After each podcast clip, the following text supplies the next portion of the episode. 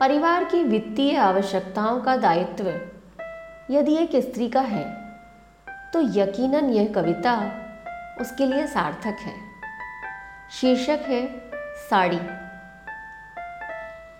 जिम्मेदारियाँ अनियंत्रित है, बेतरतीब साड़ी की तरह।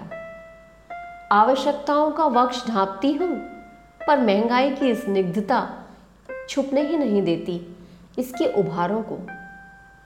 पेट काटकर गर ढांप भी पाती हूँ। तो झांकने लगती है इच्छाओं की मादकता से भीगी कमर।